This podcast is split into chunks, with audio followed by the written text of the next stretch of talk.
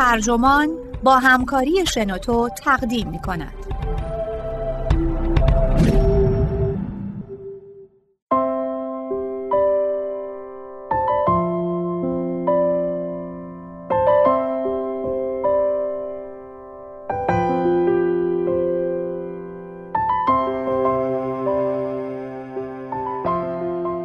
وقتی یالوم گریست نویسنده جردن میشل اسمیت. مترجم سجاد سرگلی. منبع آتلانتیک. ترجمه شده در سایت ترجمان. گوینده اکرم عبدی.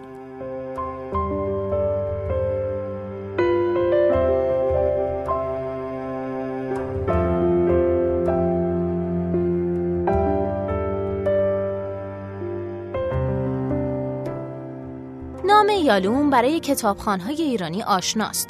روانشناسی که کتابهاش گاهی با چند ترجمه مختلف به چاپ رسیده و رمانهاش نه فقط میان روانشناسان بلکه میان اونهایی که علاقمند به حوزه روانشناسی و فلسفه هم هستن طرفدار داره.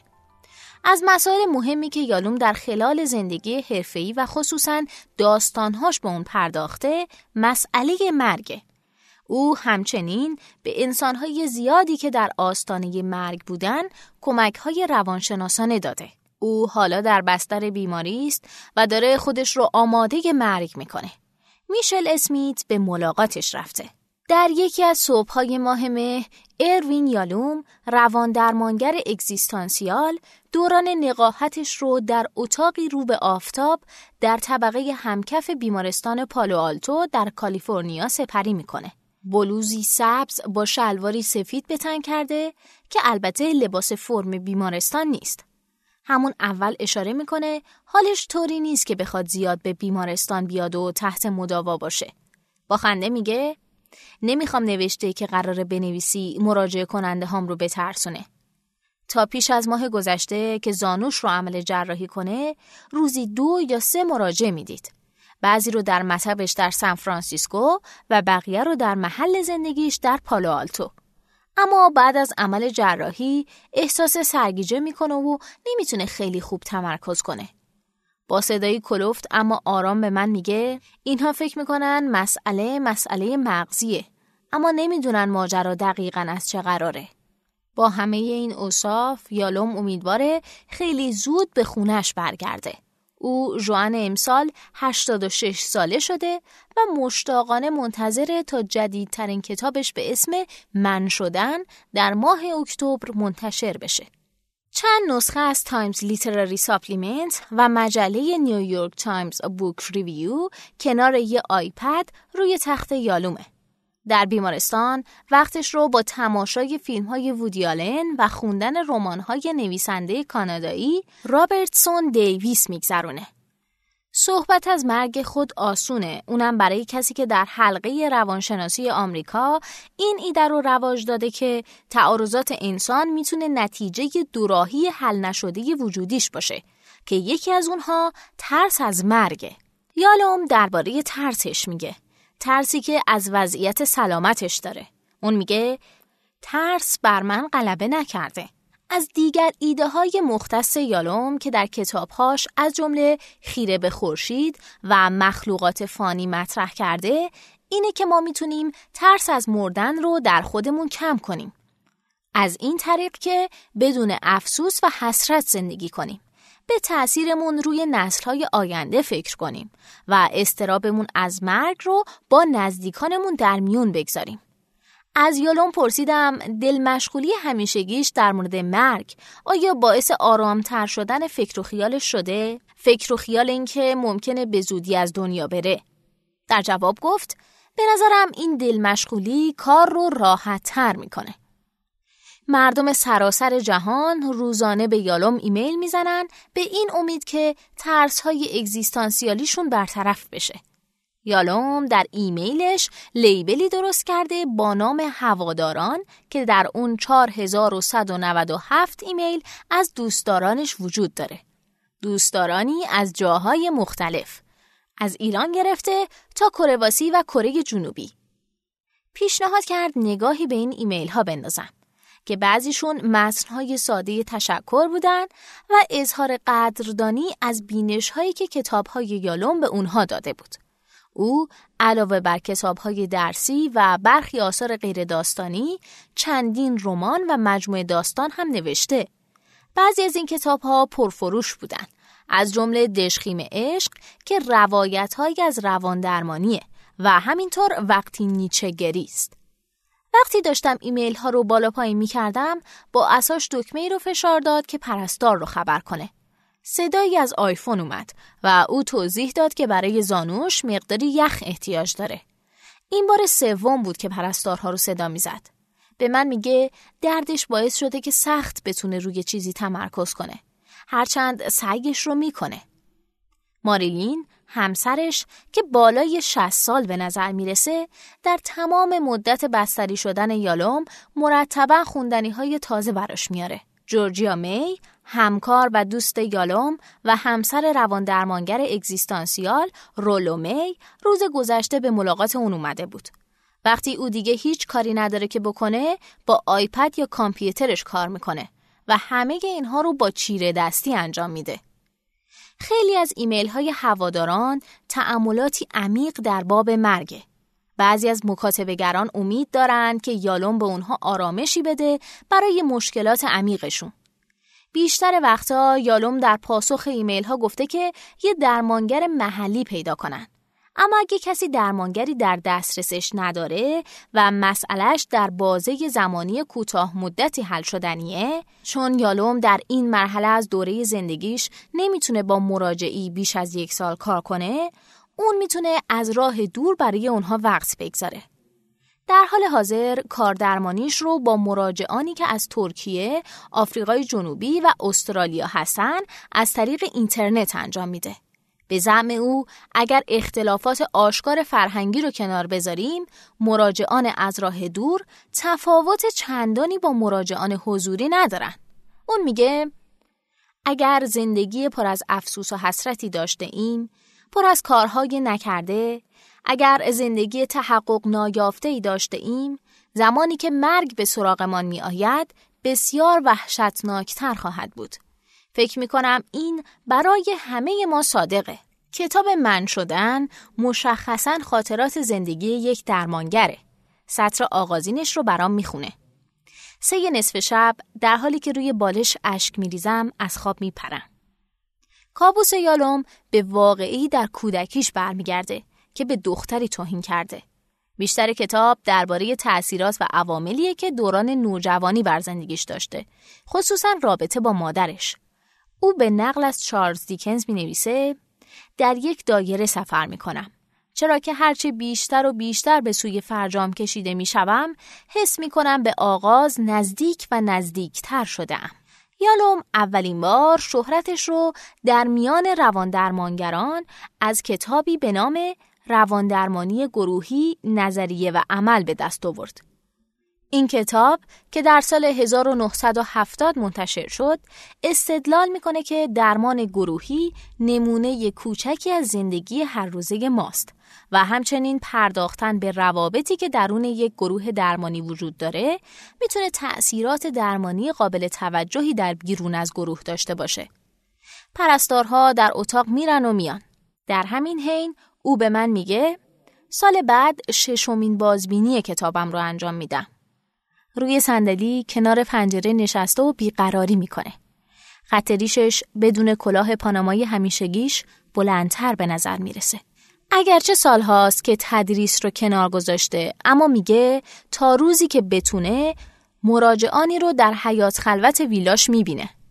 ویلاش مدل کوچک شده از قار انسانیه که پر شده از کتابهای فردریش نیچه و فیلسوفان رواقی. خارج این باغ درختان بونسای وجود داره. آهو و خرگوش و روباه در اطراف این باغ گهگاه دیده میشه. در من شدن نوشته وقتی احساس خستگی می‌کنم بیرون میرم و سر خودم رو با بونسای گرم می‌کنم.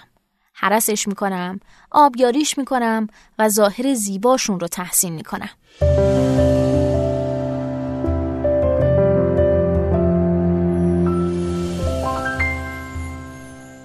یالوم هر مشکلی رو که در کار درمان پیش میاد به عنوان یه پازل می‌بینه. پازلی که شخص او و مراجع باید با هم همکاری کنن تا حلش کنن. این فرایند رو در دشخیم عشق تبیین کرده. کتابی که شامل ده داستان از مراجعان تحت درمانش میشه. داستانهای واقعی از کار او که در اونها اسمها عوض شده اما باقی جزئیات تغییر چندانی نداشته. این داستانها نه تنها بر رنجهای مراجعانش متمرکز شده احساسات و افکار او را به عنوان درمانگر در بر گرفته. به من میگه می‌خوام جنبه های انسانی درمان رو پررنگ کنم تا نشون بده که درمانگر انسانی واقعی است. شاید در نگاه اول به نظر نرسه که این کتاب کتاب پرفروشیه. اما وقتی در سال 1989 بیرون اومد موفقیتی تجاری رقم زد و تا به امروز فروشی با سرعت داشته. منتقدی به نام لورا میلر در سال 2003 اون رو رسما نماینده ژانری جدید دونست. دشخیم عشق اونطور که میلر در نیویورک تایمز نوشت نشون داد که مطالعات موردی روانشناسانه چیزی به خوانندگان ارائه می‌کنه که داستانهای کوتاه امروزی به خوانندگان نمیده یعنی چیزهایی مثل جستجوی رازها برانگیختن کنجکاوی ها عواطف عمیق و پیرنگ امروز مردم سراسر دنیا که به یالوم ایمیل می‌زنن اون رو بیشتر از طریق کتابهاش می‌شناسن. کتابهایی که به چندین زبان ترجمه شده. ممکنه یالوم هم همچون دیوید هاسلهاف بیش از اون که در آمریکا مشهور باشه در خارج از آمریکا مشهور باشه. شاید دلیل کمتر استقبال شدن از یالوم در آمریکا به خاطر تعصبات مذهبی بسیاری از خوانندگان آمریکایی و پافشاری اونها روی پایانهای خوش باشه. دوشنبه ها با یالوم مثل سه شنبه ها با موری نیست. یالوم برای خوانندگان مذهبی می‌تونه انسانی مخوف باشه. به جهان پس از مرگ اعتقادی نداره. میگه استرابش در رابطه با مرگ با این اعتقاد تسکین پیدا می‌کنه که اون چه پس از زندگی خواهد اومد همون چیزیه که قبل از اون وجود داشته. عجیب نیست که به من میگه مخاطبان مذهبیش تمایلی ندارن جذب کتابهاش بشن. یالوم درباره سختی های سالخوردگی روک و راسته. هم در زندگی شخصی و هم در خاطرات زندگی. وقتی دو تا از دوستایی صمیمیش اخیرا فوت کردن، پی برد که خاطرات تسلی دهنده از دوستیشون همه اون چیزیه که باقی مونده. با ناراحتی میگه در ذهنم این فکر جوونه زده که واقعیتی بیش از این وجود نداره. وقتی بمیرم همش خواهد رفت. فکر اینکه ماریلین رو ترک کنه براش عذاب آوره. از اینکه حال جسمانیش بدتر بشم وحشت داره. الان از یه واکر استفاده می‌کنه که زیر پایه هاشون توپ تنیسه و اخیرا نحیفتر هم شده. در طول ملاقاتمون بارها صرفه می‌کنه. وقتی یه ماه بعد از ملاقاتمون بهش ایمیل زدم حالش بهتر شده بود. ولی درباره ترس وضعیت جسمانیش اینطور گفت. اون چند هفته بدترین ایام عمرم رو گذروندم. او دیگه نمی‌تونه تنیس بازی کنه یا قواسی کنه و میترسه روزی برسه که نتونه دوچرخه سواری کنه. او در من شدن می‌نویسه پیر شدن از دست دادن یک چیز بعد از چیز دیگری است. در کتاب خودش تاکید می‌کنه که عشق می‌تونه استراب مرگ رو کم کنه و این از دو طریقه. یکی اینکه فضایی برای انسانها فراهم بشه تا ترسهاشون رو با هم مطرح کنن و دیگه اینکه به یکدیگر کمک کنیم تا خوب زندگی کنیم. ماریلین فمینیست و محقق ادبی قابلیه که با یالوم قرابت فکری زیادی داره. او امید زندگی یالومه و باعث میشه یالوم هرچه قویتر به زندگی ادامه بده. درست همین مسئله مرگ رو براش عذاب آور کرده. در جایی از صحبت همون میگه همسرم کتاب به کتاب همسنگ منه. هرچند در ایمیلش فولدری داشت با عنوان ایده های نوشتن اما میگه که در نهایت ممکنه ایدهی برای کتابهاش نداشته باشه. در همین حین ماریلین به من میگه به تازگی به دوستش همسر یکی از استادان دانشگاه استنفورد کمک کرده تا برای شوهرش آگهی ترهیم بنویسه. ماریلین میگه این واقعیت جاییه که در اون زندگی می‌کنیم.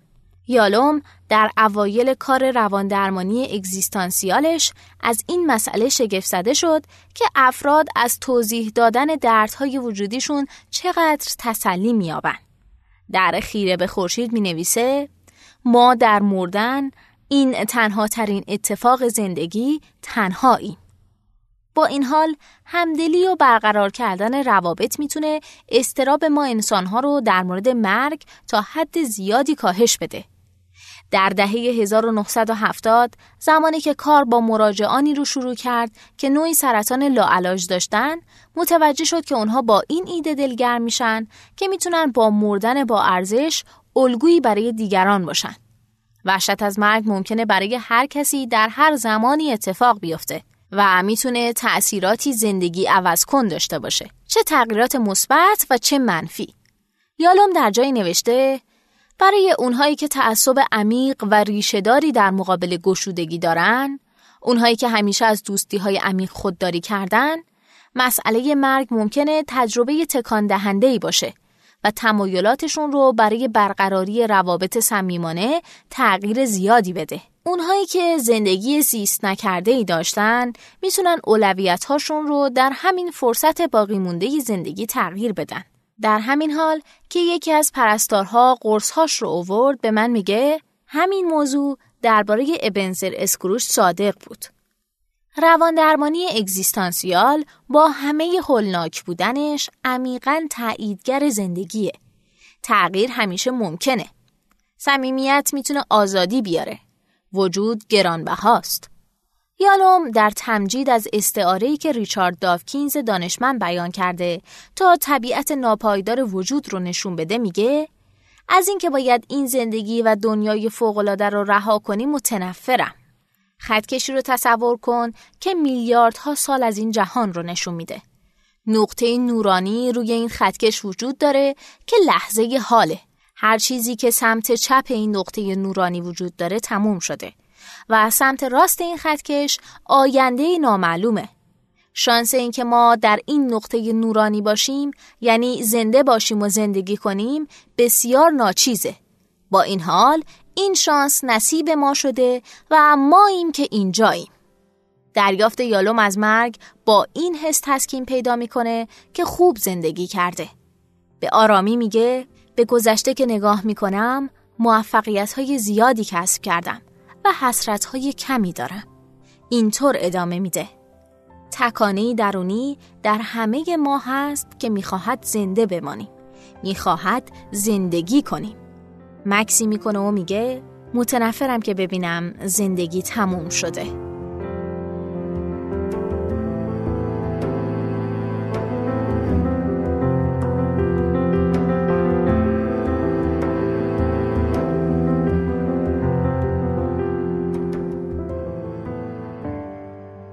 این پادکست ما هم اینجا تموم شد و به پایان رسید. ممنونم که با من همراه بودید. اگه شما هم ایده دارید که فکر می‌کنید می‌تونه برای بقیه جذاب باشه اون رو در قالب یه فایل صوتی در سایت شنوتو با بقیه دوستان به اشتراک بگذارید. ممنونم.